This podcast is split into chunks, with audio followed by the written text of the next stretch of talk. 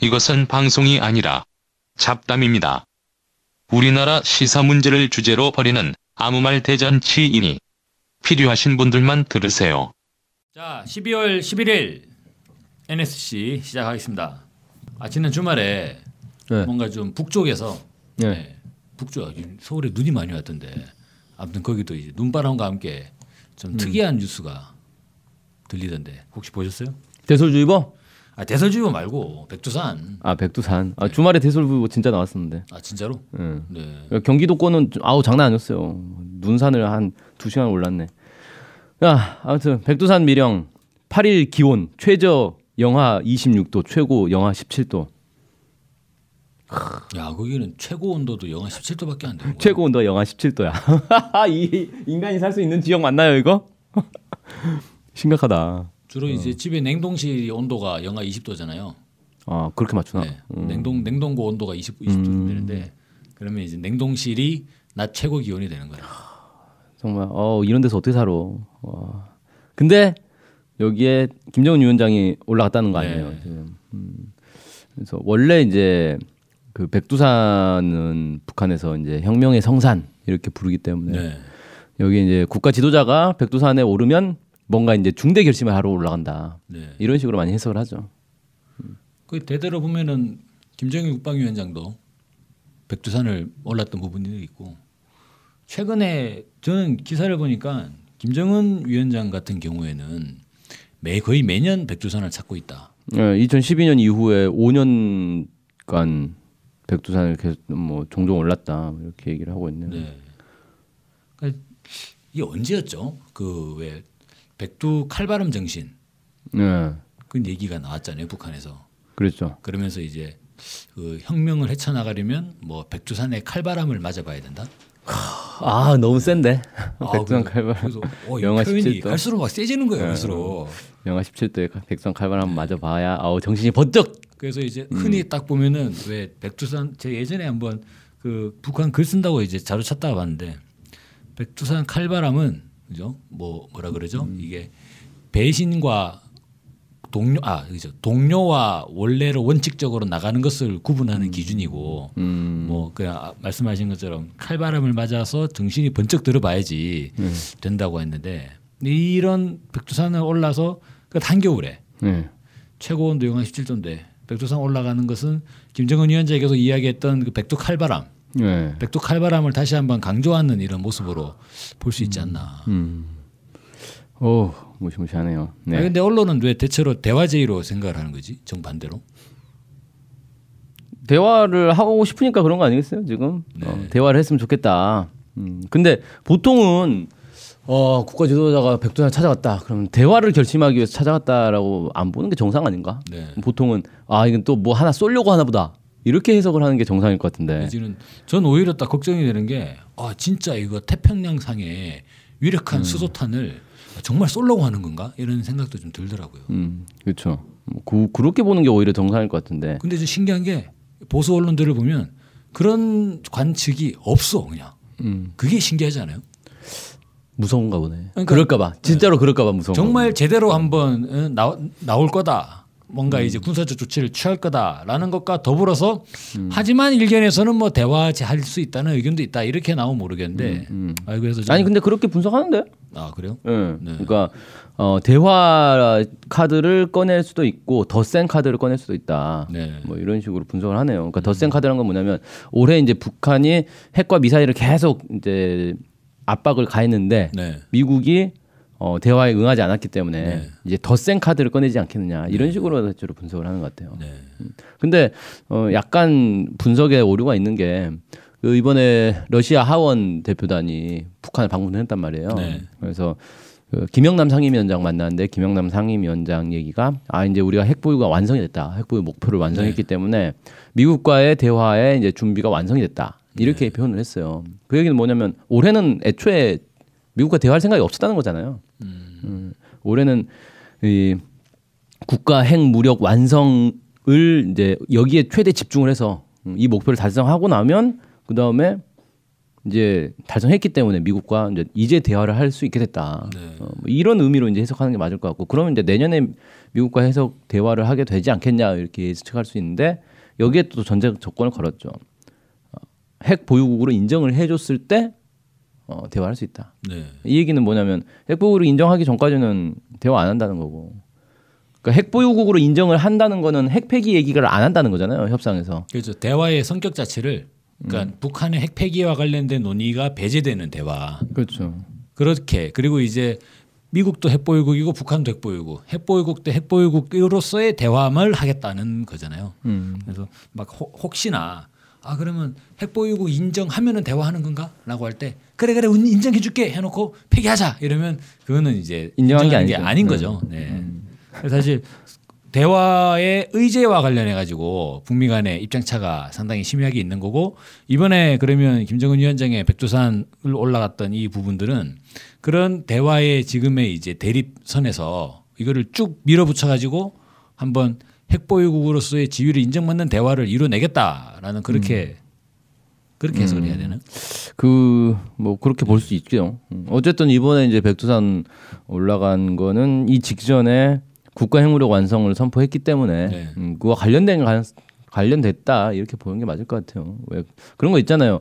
뭐 국가의 이제 중대 목표를 딱 달성하고 나면 뭐 금수산 기념궁전을 찾아가서 뭐 크- 참배를 한다거나 뭐 이런 네. 거 하잖아요. 네. 음, 그런 비슷한 이제 백두산을 올라가서 그런 거에 대한 어떤 음, 정리 지금까지의 이제 국가 핵무력 완성과 관련된 이 과정들 쭉 다시 한번 되돌아보고 정리하고 앞으로의 이제 방향 음, 이제 미국과 어떻게 음, 새로운 국면을 만들어 나갈까 뭐 이런 구상을 하지 않았을까 싶어요. 아무래도 이 12월 8일에 김정은 위원장의 백두산 행의 배경은 아마 신년사에서 그 구상이 드러나겠네요. 그렇죠. 음. 네. 전체적으로 흐름을 좀 그렇게 봐야 될 것 같은데. 아 근데 이런 와중에 미국에서는 이게 우연인지 어떤지는 모르겠지만 드디어 그죠? 아, 한 1년 만이죠. 드디어 주한 미대사가 이제 임명이 되려고 하더라고요. 아, 네. 네. 1년 그러니까 트럼프가 당선되고 곧바로 어, 오바마 측근들은 다 오, 어, 네. 사표내 이렇게 해가지고 사표낸 거 아니에요? 그래서 리퍼트 그냥 돌아갔잖아요. 그렇죠. 네, 마크 리퍼트가 대사였죠 원래. 대사였죠. 예, 부대사가 마크 네퍼네. 아, 둘 다 마크구나. 예, 마크 이름도 비슷해요. 리퍼트 네퍼. 네. 그럼 거기는 뭐 뚱뚱한 마크 뭐 이제 뭐 아무튼 이 사람이 이제 부대사가 그 미 주한 미 대사 대리를 맡고 있었는데 네. 이게 지금 벌써 11개월이나 됐어요. 트럼프가 집권한 지가 벌 1년 다 돼 가잖아요. 예전에 그 마크 리퍼트가 오바마의 그 해군 원래 해군 정보 장교 출신인데 그렇죠. 오바마 측근으로 분류되는 인물이고 그래가지고 오바마 부임 시에 리퍼트를 전격적으로 어 주한미 대사로 이렇게 딱 발령을 한 거잖아요. 그렇죠. 근데 리포트는 그때 해군 출신이고 군부 출신이고 정교부 어, 정보부 출신이었기 음. 때문에 상당히 이렇게 뭐냐 태평양 사령부나 아니면 대북 관련해서 뭔가 있을 수 있다. 즉 아시아 회기 전략을 집중적으로 이제 주장했던 그런 인물이었잖아요. 그렇죠. 네. 음, 이 사람이 이제 한미일 삼각 동맹 이런 거에 대해서 상당한 이제 관심을 갖고 있던 인물이라서 그러니까 이번에 거론되는 빅터 차는 빅토차는 이름이 일단 한국계 미국인이라는 걸 아, 사실. 우리나라 사람인데 빅터 차. 어, 차 뭐지? 그냥 우리 차 씨라 그럴까? 네, 미스터 차. 차씨. 예. 우리, 우리 차형. 차씨. 차형. 아니 뭐 같은 민족인데 어때? 뭐 차형이지. 어. 이 사람이 예전에 원래 그 미국 내선 잘 나가던 이제 그 한반도 문제 전문가로 조지 타운대 교수였나? 뭐 그랬던. 예.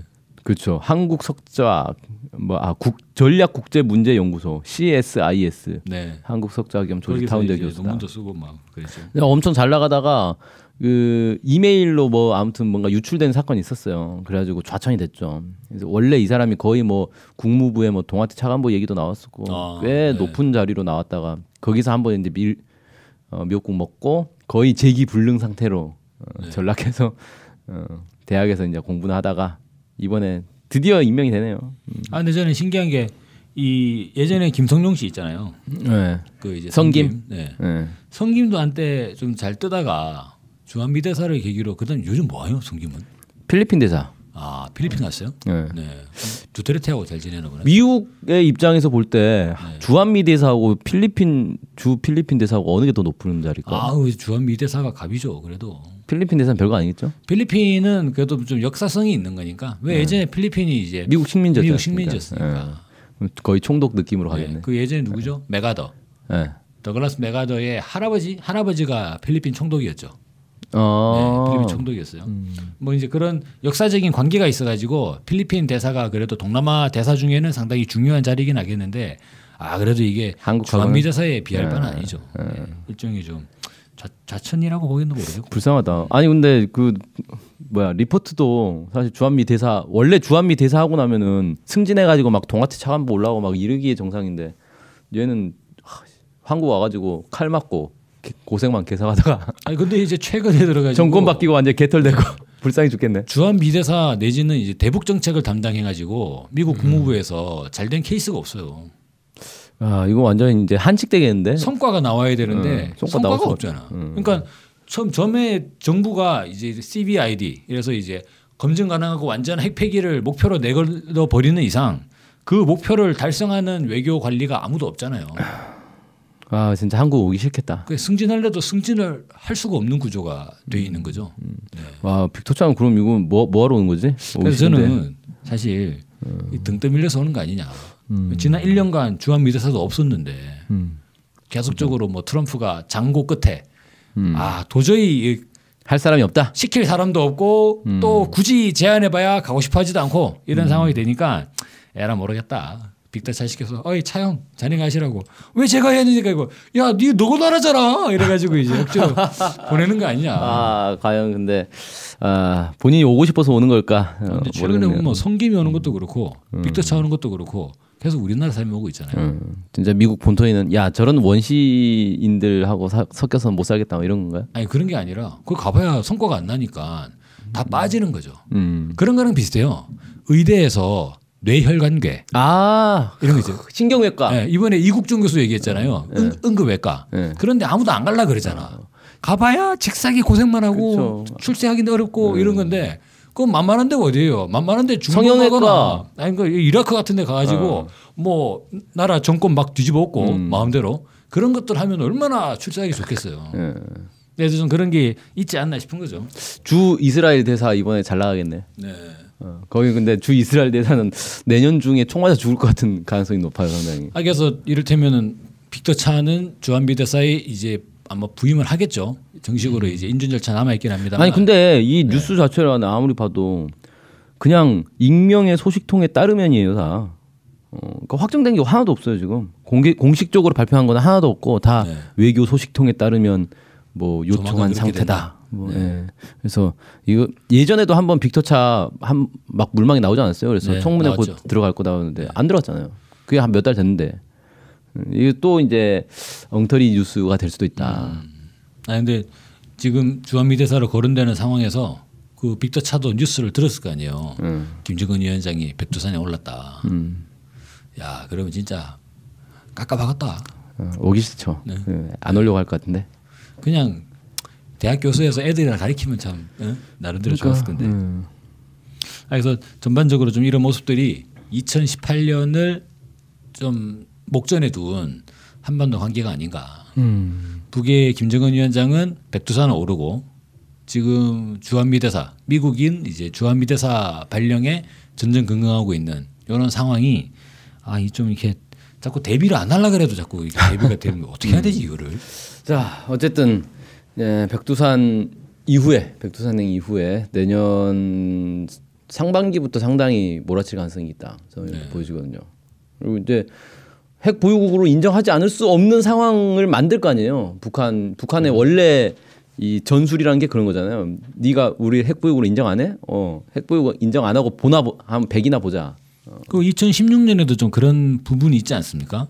다들 이제 야 이제 좀 대화하겠지 내심 기대를 했는데 바로 정초부터 4차 핵실험, 네, 수소폭탄 실험 이렇게 딱 나와 버렸으니까 2018년에도 뭔가 좀 적극적인 그러니까 대화 제의라고 하는 것이 대화 제의에 북한도 대화 제의에 나설 것이다라는 그 멘트가 다 온건하게 간다는 투로는 전혀 들리지가 않는 거죠. 이를테면 대화의 성격을 대화의 의제를 규정하는 면이기 때문에 더 적극적으로 어 그리고 이제 더 미국에 대해서 맞서는 방향으로 뭐가 근데? ICBM까지 쐈는데?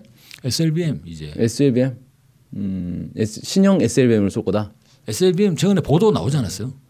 어, 몇 번 이제 보도 나오긴 했죠. 근데 그거는 이제 엄밀히 말하면 사실 SLBM을 정말 관, 발사를 준비하려고 하는 걸 수도 있고 음. 또 하나는 저는 이게 옛날 속담으로 빌면 자라보고 놀란 가슴 음. 소뚜껑 보고 놀라는 그래서 어한 대 쫙 올라갔잖아요 ICBM 올라갔어 그러고 나니까 어 이제 야 인공위성 풀가동 시켜 이래가지고 사진 다 찍을 거 아니에요 전부 다 음. 그런 와중에 뭔가 이상한 어이 뭐야 이거 또 쏘는 거 아니야 이런 식의 그런 분위기가 좀 되는 것 같긴 해요 음. 아, 근데 이게 남은 게 저번에 이제 그 북극성 1형이었잖아요. 네 어, 북극성 2형 2형을 쐈나요? 북극성 2형 아닌가 아, 저번에 쏜 게? 네. 아, 2형이었구나. 어. 아, 북극성 을 하나 쐈고 네, 북극성 2형을 쐈고. 네. 아, 북극성 2형은 근데 지상 발사잖아요. SLBM이 아니고. 아 그걸 이제 전환해 가지고 예, 근데 이제 잠수함에서 쏘는 게 SLBM인데 네. 북극성을 쐈는데 북극성은 그 크기로 놓고 볼 때 대륙간 탄도미사일 급은 아니고 네. 그냥 중거리급으로 보이거든요. 그러니까 뭐 여기서 이제 뭐 괌이나 뭐 잘해야 괌까지 날아가지 않을까 이렇게 싶은데 그게 이제 미국 본토를 공격할 능력을 갖추려면 잠수함 자체가 아예 미국 본토까지 갈 수 있어야 되는데 네. 그렇게는 안 되잖아요. 그 잠수함 크기로 볼 때 디젤 잠수함이고 네. 디젤 잠수함으로 한국에서 미국까지 간다? 이건 거의 기네스급 기네스북에 오를 급인데.